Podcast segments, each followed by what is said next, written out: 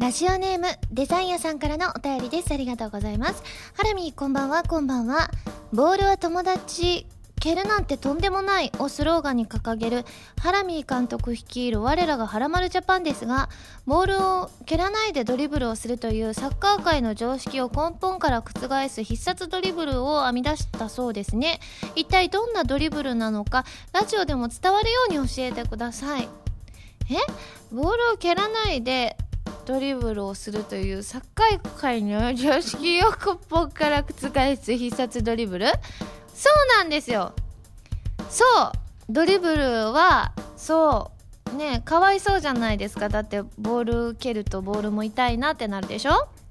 だからその時ははらまるジャパンが勝ったのはですね私が考案したドリブルというのはですね手の上に乗せてそれでこうねお友達に同じチームの人にパンってねあのちょっと手の上でコロコロとさせながらそれでパンってね渡してまたそのもらった人が手のね中でコロコロコロってしてそれでまたパンって渡してっていう方法で勝ちましたね。え？ハンドという反則では？え？大丈夫なんですって。あのー、改正されたんですって。手も使ってもいいよっていう風になってそれを初めて取り入れたのが今回のワールドカップだったんですよね。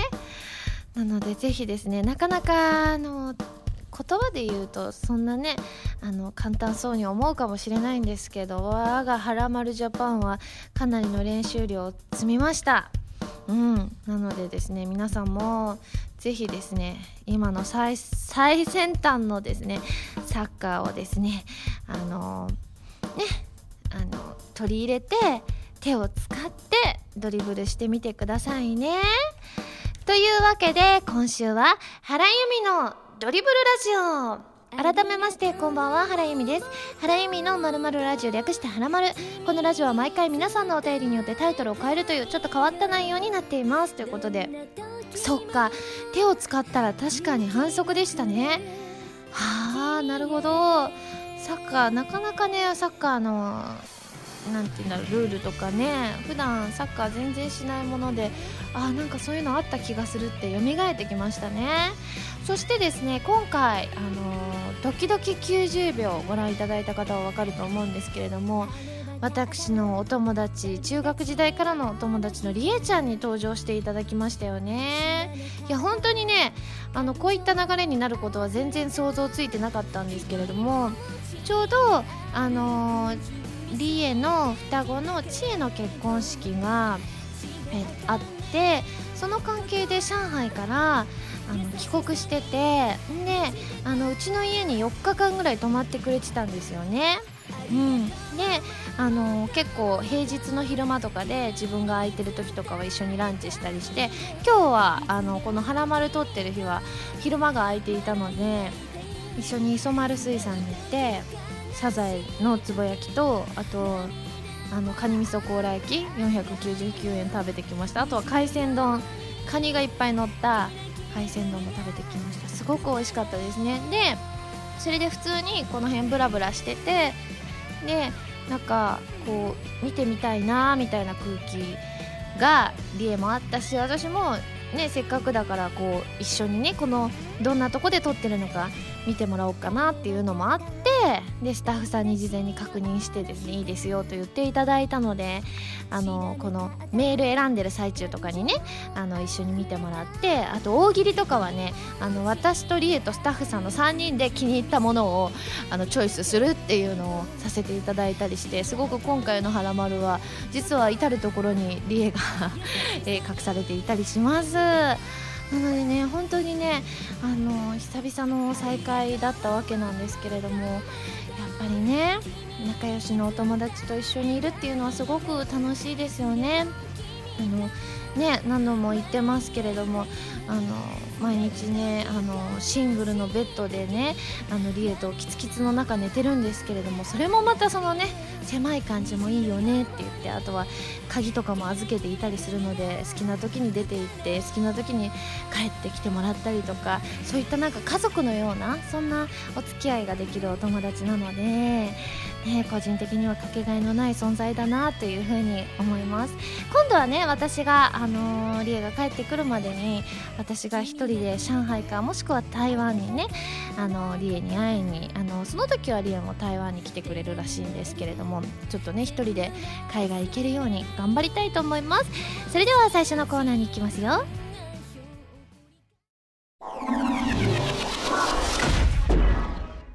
よっしゃメール読んだるで。ということでこのコーナーはテーマに関係なくいろいろなお便りを読んでいくコーナーです。今回のですね、えー、コーナータイトルは南風パワーさんから頂きました。コテコテの関西乗りでお願いします。といたいたんですけれども。ねこれ結構送ってきてくださってる方もいたりして。ちょっとその皆さんがくださったねあのコーナータイトルを読むっていうのもまたいいななんていうふうに思いました。ちなみにねこのコーナータイトルは現状毎回変わりますのでね次回はどうなるのかぜひそのあたりも楽しみにしていただきたいなと思います。では普通歌ご紹介していきます。まず赤たぬきさんです。ありがとうございます。ます。ハラミこんにちは。こんにちは。先日の放送で好きと言われるまでの5分間が流れましたね。思わずキュンキュンしてしまうキュートな雰囲気とキャッチーなメロディーが印象的で特にライブで聴いてみたいタイプの曲だなと感じました。ところで今までになく可愛さを出した今回の楽曲ですが可愛らしさを出すにあたって意識したことなどはありますか？といただきました。うんそうですね。やっぱり今までと全然ねあの曲のタイプがガラッと変わったのであのありとあらゆるところをですねちょっと可愛らしく言えるようにちょっといろんなニュアンスとかも込めさせていただいたりしたんですよね。ですごくあの歌詞自体がちょっとストーリー性があったりするのでちょっとその中の女の子を演じてるような気持ちで歌わせていただきましたね。そしてマサさんからはこんなメールもいただいてます。あのサイリウムの色についてのメールなんですけれども2色ぶりを前提として考えてみたのですがまずは表題曲のインプロビゼーションは白とピンク。君との未来は、えー、白と黄色。好きと言われるまでの5分間は白とオレンジなんてどうでしょうか。3曲とも曲調は全く違いますがなんとなくふわっとしている感じが白を連想されたので白を入れてみました。ちなみに君との未来では何も振らずにじっくり曲を聴くのもいいかなと思いました、えー原さんはこの曲にはこの色がいいなという色はありますかといただきました。そうだな難しい。うん。でもインプロビゼーションが白とピンクっていうのはあれかな？あのジャケットとかにピンク色が入っているからなんとなくそういったイメージがあるのかもしれませんね。白とピンクっていうとね。なるほど。えー、でも好きと言われるまでの5分間はなんかキュンキュンした感じの曲だったりするのでちょっと暖色系がいいななんていう風に思います。オレンジもいいしそれこそねなんかすごく明るいピンクとかもいいなって思うのでどうしましょう？これは完璧に決めちゃった方がいいか？おのおのが思う可愛いなと思う色を振ってもらうとか？あでは好きと言われるまでの5分間ねおのおの皆さんどの曲が合うのかっていうのをじゃあちょっと募集してみますかね。丸太の中で特別にえー合うなと思う色をですねぜひ送ってきていただきたいなと思います。2色ぶりでもいいですし単色の方が可愛さが出るなと思ったらその単色でもいいですしぜひぜひ皆さん合うなと思う色をですね送ってきてください、えー、その他にもですね好きと言われるまでの5分間の感想 U202 さん蛍光イエローさん高橋スイッチさん小野地さん美メーダーさんたけさん星さんなど他の方からもたくさんいただきましてありがとうございます。じゃあ続いてタコツボ軍曹さんです。ありがとうございます。ハラミこんばんは。こんばんは。ゲーム超銀河戦団に吉本玲奈役としてご出演されるというお話がアニメ TV などで発表されましたね。お胸が大きかったり食べることが好きというキャラクターにあなんかハラミを感じると思ったのは私だけではないと思います。見た目の第一印象は強胆なキャラクターに見えますが実際どのような役柄でしょうか？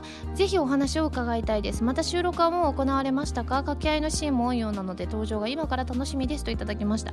収録はもう終わりましたね。アニメ TV の方でもですね超銀河戦団に関しては、えー、ねあのご紹介させていただいたりしたんですけれども本当にキャラクターがたくさん登場するんですよね。結構メインのキャラクターの皆さんもなんかね45キャラ演じてらっしゃったりするみたいでだからこそいろんなキャラクターのお話があるみたいでですね。ね私もちょっと気になってはしまいましたけれどもねあの食べることが好きっていうのはすごくねなんか確かに私を感じました。そしてまたね巨乳キャラということでですねまた巨乳率がまた少し増えましたね。いやでもぜひですねもうあのサービスは開始されてるのかされてないのか5月中ということだったのでですねぜひぜひ皆さん遊んでみてください。私のキャラクターはですねそのうち遊んでいただけるキャラクターとなりますのでそちらもぜひ待っていただきたいなと思います。続いてハンドルネームまよさんです。ありがとうございます。原さんこんにちは。こんにちは。松田さつみさんのツイッターで19話の怪盗ジョーカーに原さんがご出演されていると知って拝見いたしました。アニメ内でエンディングのパレードイリュージョンを歌っていましたね。とても可愛かったです。公式ホームページにもシャッフルシスターズの3人がトップ画像になっていたりとこれから愛ちゃんの出番が増えていくのでしょうか。期待していますといただきました。ねえこれそうなんですよ。出させていただいて。でねあの吉田ひとみちゃんと、えー、福原彩香ちゃんの3人であのシャッフルシスターズというアイドルを演じさせていただいて私は愛ちゃんという役だったんですけれどもこれ結構ね歌とかの資料とかをいただいたりして3人で一気に歌ったんですよね。ちょっとしたタイミングであったりとかそういったものを3人でタイミング合わせるのが結構難しくてアホ役はねすんなりさささっていったんですけれどもそれを本編終わった後に歌の部分を取ったんですけれどもそれは結構ね3人で息を合わせるっていうのはね難しい作業ではあったんですけれどもねでもそれがいい感じに混ざり合っていてですね私もねなんか啊。嬉しいなって思いました。そのもともと2人ともねあのよくお世話になっているお二人だったのでその2人と一緒にねそうやってユニットとして歌えたっていうのはまたね嬉しいことですよね。今後もぜひですね回答ジョーカーご覧いただきたいなと思います。ちなみに先ほどちょっとお話出ました超銀河戦団なんですけれども5月27日が正式サービス開始ということでですね今はベータテスト版ということでですね配信されておりますのでぜひチェックしてみてください。い。では続いてハンドルネーム75さんです。ありがとうございます。ハラミーさんこんばんは。こんばんは。はらまる第140回のフリートークでおっしゃってた椅子やソファーの前にしゃがんで座るところに背中を乗せて伸ばすという体勢を想像で書いてみました。こんな感じでしょうか。実際にやってみましたが確かに背中が伸びて気持ちいいですね。もし機会があればドキドキ90秒かお写真の方でぜひ正解な体勢を見てみたいです、えー、年明けの配信会あたりから始まったフリートークですが原さんの日常やこういった好きな体勢などメールからのトークだけでは知れないいろんな原さんが知れて個人的にはとても楽しくて好きなコーナーです。フリートークが始まった当初はフリートークを不慣れとおっしゃってましたが今はもう慣れましたか？今後もどんなフリートークが展開されるか楽しみにしてます。ということでまずさすがに初はこの最初の冒頭部分で、あの話させていただくのは慣れてきましたね。そしてあの描いてくださった絵をですね添付してくださってるんですけど大体こんな感じですね。うん。あのきっとね75さんのですねあのツイッターとかそういったところにねでもしかして見れるのかな？わかんないんですけどぜひですね皆さんにも見ていただきたいそんな素敵な体制でございます。ちなみにですねあのシムーンさんがドキドキ90秒の中でやってくださいってシムーンさんも書いてくださっていたのでちょっと今回スカートの丈が短いのでこれはちょっと難しいかなって感じなんですが次回以降にですねぜひあのスカート長いスカートを履いてる時にですねあのこの体勢を皆さんにご説明したいなと思います。では続いてラジオネームチョコさんです。ありがとうございます。ハラミこんばんは。こんばんは。ゴールデンウィークに職場の上司にお願いされて息子さんの結婚式にカメラマンとして参加させていただきました。今回メインカメラマンとして回らせていただくということで上司と息子さんの3人で事前に打ち合わせもさせていただいたのですが前日まで本当に渡していいのかや希望に添える写真は撮れるのかと不安で胸が潰されかけていました。当日は幸せそうなお二人と祝福されている来賓の方々の表情に癒され前日までの心配など嘘のように楽しくシャッターを切らせていただきました。私自身関係者用のプラン表をもとに新郎新婦と共に動くというのは貴重な体験で参加者カメラマンとしても非常に楽しませていただいたのですが撮ったお写真を選びお渡しした時にチョコさんに頼んで本当に良かったというお褒めの言葉を、えー、聞けたので本当に嬉しくてそれだけけで今回参加させていただけて本当に良かったと心の底から思いましたといただきました。ねあの結婚式の写真も添えてくださってるんですけれどもすごい素敵な笑顔だなと思ってきっと素敵なお式だったんだろうなというふうに思いますね。私もねあのー、オープニングの方で言いましたけれどもえー、リエの双子の知恵のですね結婚式あのこの前参加させていただいてですねいやでも私はあの結婚式披露宴の余興と二次会の幹事と二次会の司会をやってたんですよね。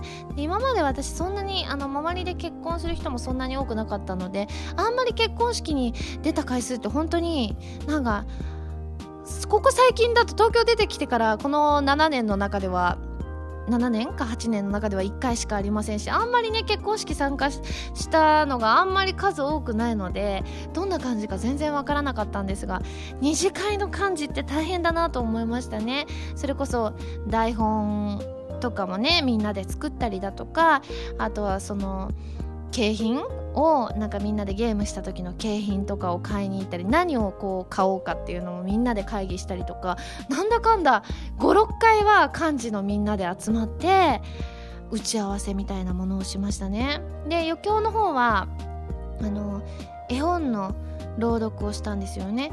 あのよくあの結婚式とかで読まれる「白いうさぎと黒いうさぎ」という絵本があってですね。そちらをねあのねただ読むだけだと伝わりづらいかなっていうのもあってスライドショーっていうのを初めて作ってみました。絵本をスキャンしてそれでさっさっさっさってあのスライドショーになるように1個ずつ取り込んでいったんですけれどもいやすごい難しいなって思いました。あの全然パソコンも詳しくないですしあのうちのパソコンにそういうの使える作れるソフトっていうのがなかったのでネットカフェに行ってねやり方もわかんないから片っ端からいろんなのを触ってたらあの15枚か16枚ぐらいのスライドショーだったんですけれども作るのに34時間かかってしまいました。あと曲のね編集とかあの尺が見えないからどれぐらいの尺か分かんないから1曲をわからないように長く長く編集したんですよね。その作業とかきっと周りのねあのエンジニアさんとかにあのお聞きしたらあっちゅう間にできたとは思うんですけれどもどうにか自分で作ろうっていうのでですねそれもね作るのね3時間ぐらいかかってしまいましたね。でもあの式自体はすごく本当に楽しかったですしその余興もねあの楽しんでいただけて個人的にはね大満足でございました、えー、今日はですね丸太で面白かった結婚式のエピソードというのもありまますのでですねその後のコーナーにもぜひ皆さんね注目していただきたいなと思います。ではメール最後です。ラジオネームパールブリッジからこんにちはさんです。ありがとうございます。原さんこんにちは。こんにちは。アイドルマスターから原さんを知りいつもの通学中などに原さんのかっこいい歌に毎日元気をもらっています。今年の2月ぐらいからこのラジオを聴くようになった新参で今回初めてメールします。ありがとうございます、えー、初めてのメールで聞くことではないと思うのですがこの春に違う高校の友達が留年をしてしまいました。そこで自分はこれまで通り遊びに誘ったりしてもいいのでしょうか？それとももっと勉強するよう言えばいいのでしょうか？ちなみに留年した彼はかなり楽天的で春休みはパソコンを新しくしてゲームしたり隙を見ては遊び回ったりなどなどしてますといただきました。えー、そうなんですね。そんなにすごく遊んでるんだったらねまた留年ってなると大変だからもっと勉強するようにとかしといた方がいいよっていうのをもちろん言っといた方がいいと思うんですけれどもやっぱり勉強だけだとね全然楽しくなくなっちゃうと思うのでいいバランスで勉強しつつでいいバランスで遊べるようにですね是非ですね、まあ、勉強ね一緒にしようでもいいですしねそうやってですねあのいいバランスで彼がですね勉強とプライベートをね満喫できるようにですねパールブリッジからこんにちはさんもですね是非いろいろ言ってみてください。他にも初メールイージスさんからもいただきました。皆さんありがとうございます。このコーナーでは皆さんからのお便りをお待ちしています。普通おたがかりまでお送りください。以上よっしゃメール読んだるで？でした。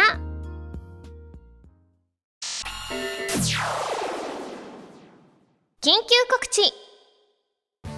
今井あさみさんのバースデーイベントでも発表されましたが私のライブ映像が2015年5月27日よりプレイステーションストアで配信されることになりました。配信される映像は原由美ファーストソロライブ「キャッチマイボイスズのものでライブ全編の他に私のお気に入り楽曲を集めたものなどプレイリスト単位でも配信されています。プレイリストには私とあさみさんが歌う光の記録映像もつきますのでぜひ見てみてください。なんとですね私あのこの中でお気に入りの曲を6曲選ばさせていただきました。ね。まあ結構ね皆さんからの感想メールとかを読んだことによって印象的になった曲であったりとかあの皆さんと歌って楽しかったななんていう曲を入れたりだとかいろんなベクトルでお気に入りを選ばさせていただいたのでぜひぜひそちらもチェックしてみてください。よろしくお願いします。私原由美の6シングル「インプロビゼーション」が5月27日にリリース決定です。表題曲の「インプロビゼーション」は XBOX1 用ソフト「ミステリート F 探偵たちのカーテンコール」に収録される「ミステリート2ベアエルエンカウンター」のエンディングテーマ。カップリングにはプレイステーションビータ用ソフト「白衣性愛情依存症」のエンディングテーマとなっている「君との未来」そしてオリジナル楽曲の好きと言われるまでの5分間を収録。ぜひ聴いてくださいね。こんばんは原由美です。ゲームやエンタメの総合情報サイトファミツー .com では私のアーティスト活動の情報をどこよりも早くお届けします。もちろん「はらまる」も配信中ですよ。ブログの更新や予告映像の配信も行っていますのでぜひチェックしてくださいね。弓手段。このコーナーは全国各地の名産など私原由美が実際に食べて皆さんに広めていくコーナーです。今回も名産をいただいて最大で星3つまでで採点させていただきたいと思います。それでは今回のメーカーをご紹介します。今回は石川県のメーカーウケイアンさんのウコッケカステイララスクでございます。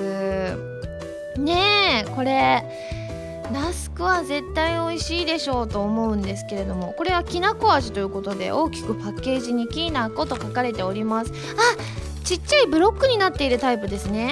では早速開けてみたいと思います。あこれって多分すごい美味しかったやつかもしれない。いただきますね。うん。あ美味しい。すごいきなこ。うん。程よい甘みと外側にかかっているのが全てきな粉なのですんごいきな粉っぽいです。うん。美味しい。サクサクとしていて美味しいです。うん。これはいい。美味しい。うん。なんかすごいパクパク食べれちゃいますね。一個一個のサイズが少し小さめなので。うん。水にも合います。水いただきます。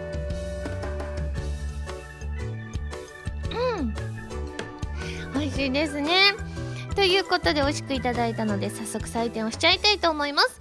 弓シランの評価は星。2.9です。いやこれは本当にね私きな粉自体が結構好きなのでたまらないですね。とっても美味しかったです。でねメールメールじゃない CM どうしようかなと思って私の中でこの「きな粉」と大きく書かれた文字が気になってしまいました。きな粉を逆にすると粉木だと思います。粉木って聞くとやっぱりね思い出すものありますよね。なのでその方をですね召喚したいと思います。ということで CM スタート。おい来たろわしは腹が減ったぞ。おい来たろおらんようじゃ。困ったの。大丈夫かい？目玉の親父よわしこのラスクなら持っとるぞ。とっても美味しいぞ。おおこのきじじなんとできる男なんじゃ。ウケイアンのカステイララスクきなこ味なんかちょっとどっちかというとあの目玉の親父の方が主役っぽくなっちゃいましたけれどもやっぱり目玉の親父の方が真似しやすいですね。でもこのおじいちゃんボイスって最近ちょっと続いてるような気がするのでなんかちょっとやばいですね。たまには可愛らしい系の CM もね今後作っていきたいと思います。このコーナーでは全国の名産情報を募集しています。名産をお送りいただくのではなくどこの何が美味しいかといった情報をメールでお送りくださいね。以上「ゆみしらん」のコーナーでした。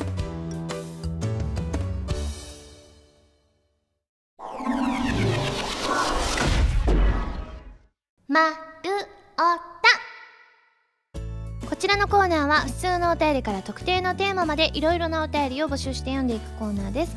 募集していたテーマはこちらの3つです。まずペンネーム小林無理だってさんから頂いた花粉症対策。そして面白かった結婚式と二次会のエピソード。そして大喜利ですね。和食一筋30年の料理人石田さん。彼の料理に欠かせない隠し味とはこちらの3つになります。ではまず花粉症対策から参ります。タコツボ軍曹さんです。ありがとうございます。ハラミこんばんはこんばんは。私自身花粉症に苦しんでいますが最近花粉の侵入をブロックする鼻腔クリームがあるのをご存知ですか？これとマスクを組み合わせるとだいぶ楽になりますよと。あそんなのあるんですね。私まだ花粉症じゃないので全然そういったグッズ知らなかったですね。続いててゆてゆさんです。ありがとうございます。花粉症対策ですが私は毎年マスクとのど飴を常備しています。ちなみにのど飴は龍角散を愛用しています。粉の龍角散もあるので私にとっての必須アイテムです。ハラミーは普段のど飴とか持ち歩いていますかといただきました。私も龍角散大好きですね。あのボイスケアのど飴っていうのも好きなんですけれども結構ね普通のフルーツ系の味のするのど飴よりはこういったなんか効きそうな感じが好きですね。では最後太郎さんです。ありがとうございます。ハラミこんばんは。こんばんは。花粉症対策ですが以前ハラミーが花粉症予防にヨーグルトを食べていると言われていたので私も真似して食べ始めました。私は花粉症ではないので効果は分かりませんがお腹やお肌の調子が良くなった気がします。し、えーと、良いことばかりなので今では習慣的に食べています。そもそもなぜヨーグルトが花粉症予防になるのか知らずに食べていたので今回調べたところ乳酸菌により腸内環境が改善され免疫力が高まるので花粉症やアレルギーなどが緩和されるとのことでした。免疫力が高まれば風邪などの予防にも良さそうですね。引き続きこれからも食べようと思います。ということで。あのねヨーグルトって他に書いてくださってる方ショポロディダスさんと星空のガーディアン伯爵さんも書いてらっしゃいました反対にねヨーグルトあんま効きませんよと小野内さんが書いていたのでどっちなんだろうっていう部分はあるんですが個人的にはヨーグルト効く気がしますし私あんまり風邪もひかないのででヨーグルトを毎日食べていたりするので、まあ、体に良さそうな感じは間違いないなと思うのでぜひ皆さんもですね気になった方はヨーグルト毎日毎日食べることが大事だと思うのでまねっこしてみてください。では続いてライチョ P さんです。ありがとうございます。これ結婚式のエピソードですね。ハラミこんばんは。こんばんは。面白かった結婚式のエピソードなのですが自分のおばの結婚式での出来事です。結婚式の後おばがすごい落ち込んだ表情で母に披露宴のビデオを見てほしいと言っていました。新郎新婦が結婚行進曲に合わせて入場するあの感動的なシーンにキュッキュッキュルルという変な音が披露宴が始まる直前に当時3歳ぐらいの自分の妹がぐずり出し機嫌を取るために母が紙パックのジュースを与えていたのですがそのジュースをすごい勢いで吸って飲む音だったんです。あ飲む音か。この話は今でも親戚が集まるとよく笑い話として語り継がれており妹が結婚して子供を産む前に結婚しないと同じ目に遭うぞと母からは言われ続けています。自分が結婚できる可能性が全くないので心配無用な気もしますがかっこ笑いといただきました。あなんだ感動的なシーンにジュルジュルだとなんか感動して鼻が出て泣いて鼻が出てしまったのかなと思いきや紙パックの飲むねあの最後の方によく出る音ってことですよね。それはそれでね今語り継がれてる人笑いあったってことですからね。今このネタとして消化されてよかったのではないかなと思います。続いて M ゴリラさんです。ありがとうございます。ハラミこんばんはこんばんは。僕は数年前友人の結婚式の二次会で余興を任されました。新郎新婦が衣装チェンジで一旦退席した後僕ともう一人の友人もこっそりと退場。僕がタキシードその友人がドレスに着替え新郎新婦のふりをして再登場するという余興でした。再登場の際は薄いカーテンの後ろでシルエットのみが映し出されているというシチュエーションでドレスを着た友人が僕をお姫様抱っこ。見ている人からしたら神父がいきなり新郎を抱きかかえるという異常事態。皆さんの「えー!」という驚き声がしてやったりという感じでしたね。その後カーテンが開いてネタばらし本当の新郎新婦が別の場所から登場という流れでした。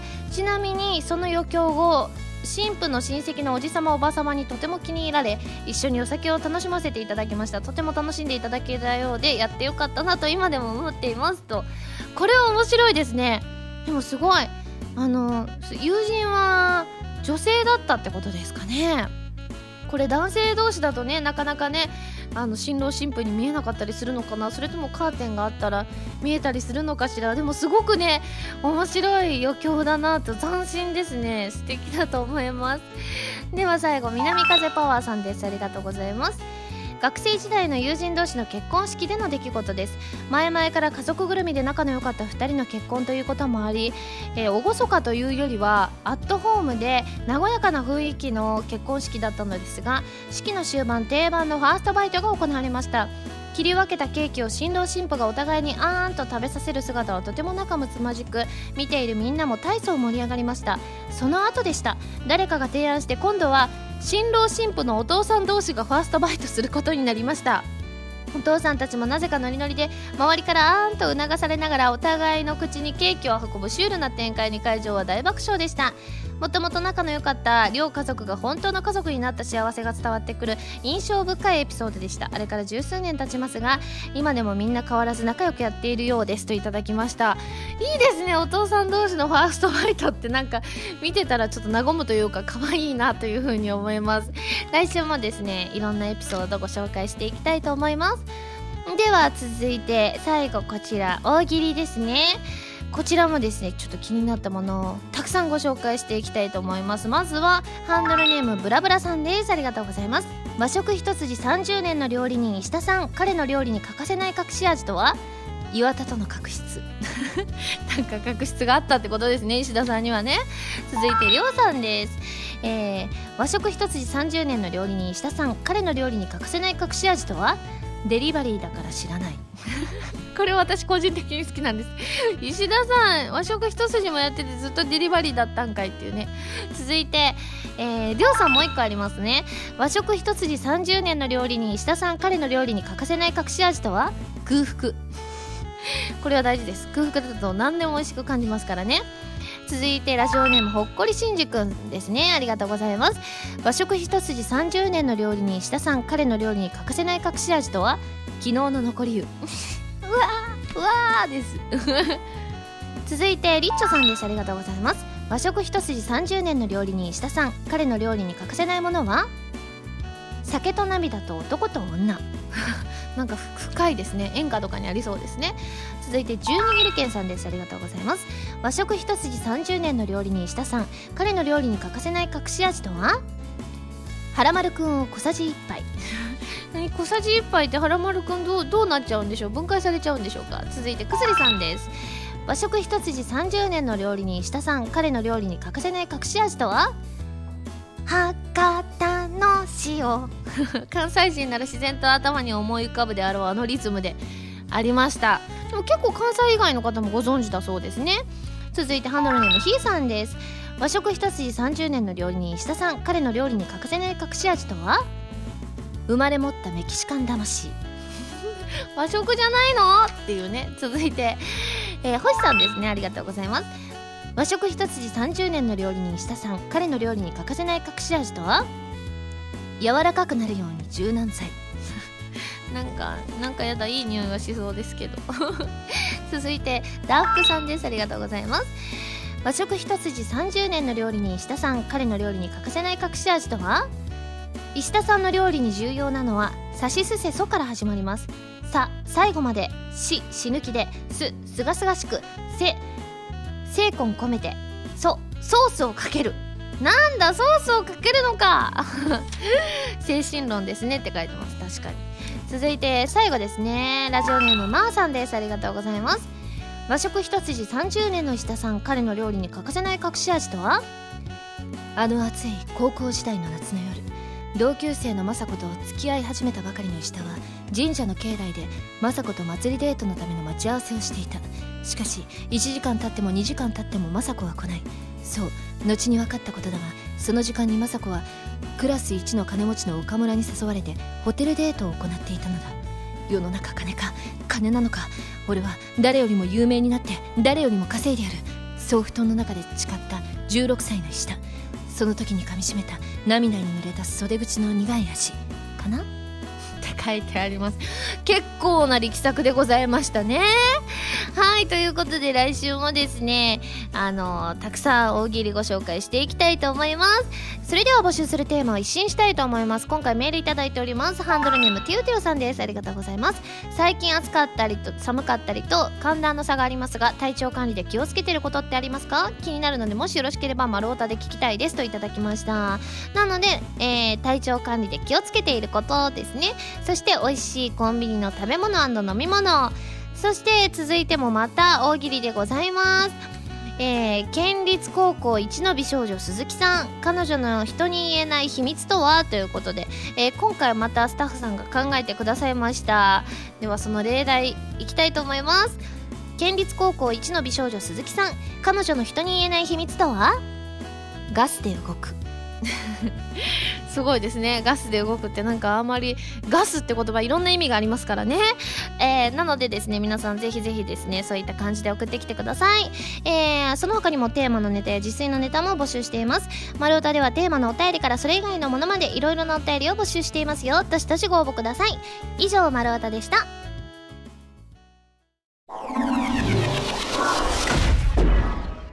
はらまるリスニングプラス。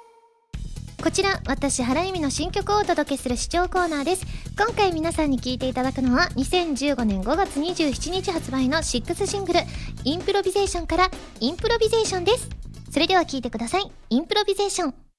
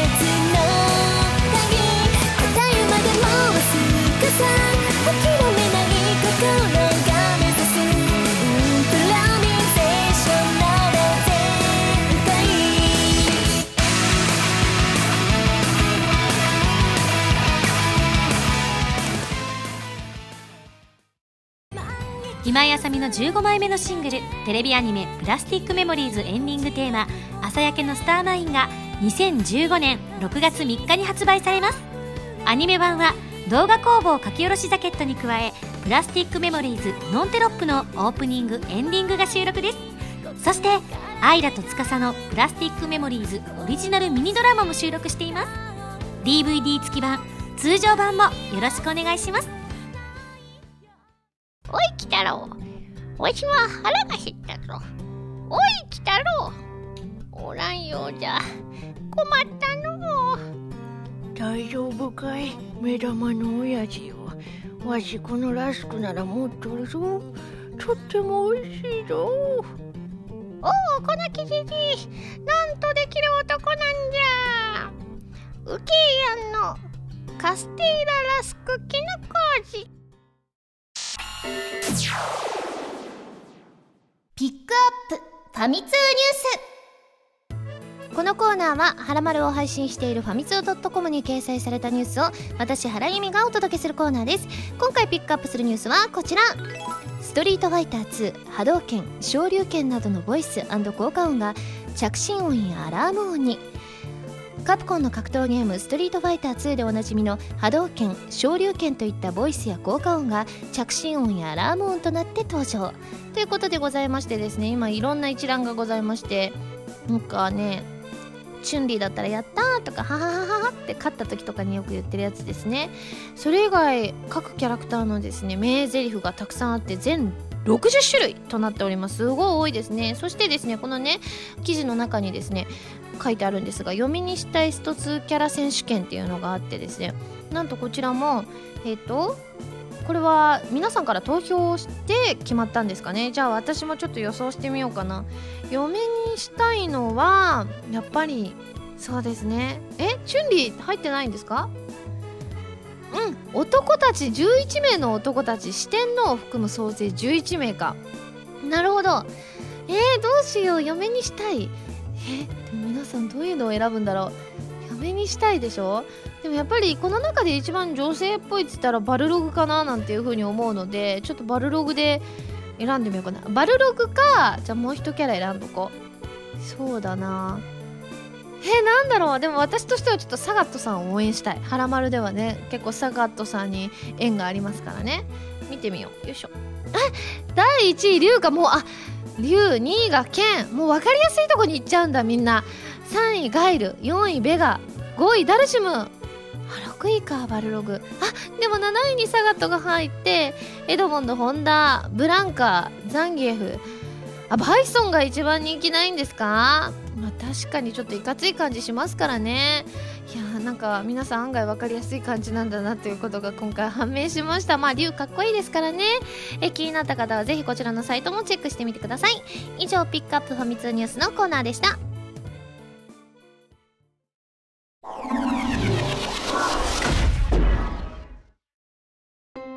エンディングです。それではここでお知らせです。2015年5月27日に私の6シングル「インプロビゼーション」が DVD 付き版と通常版の2種類で発売されます。発売記念イベントもやりますよ。ご予約をぜひよろしくお願いします。そして2014年7月に開催された私のファーストソロライブ「キャッチマイボイスズのブルーレイ &DVD も発売中です。番組では皆さんからのメールを募集しています。普通歌はもちろん各コーナーのお便りもお待ちしています。メールを送るときは題名に各コーナータイトルを本文にハンドルネームとお名前を書いて送ってくださいね。メールの宛先ははらまるのホームページをご覧ください。え次回の発信は5月30日土曜日になります。なんと翌日はトリニティセブンの魔導祭があります。こちらね歌あり、えトークあり朗読劇ありと盛りだくさんな内容になっております、え来られる方はぜひぜひ楽しみにしていただきたいなと思います。それではまた来週土曜日にハラマル気分でお会いしましょう。お相手は原由美でした。バイバーイ。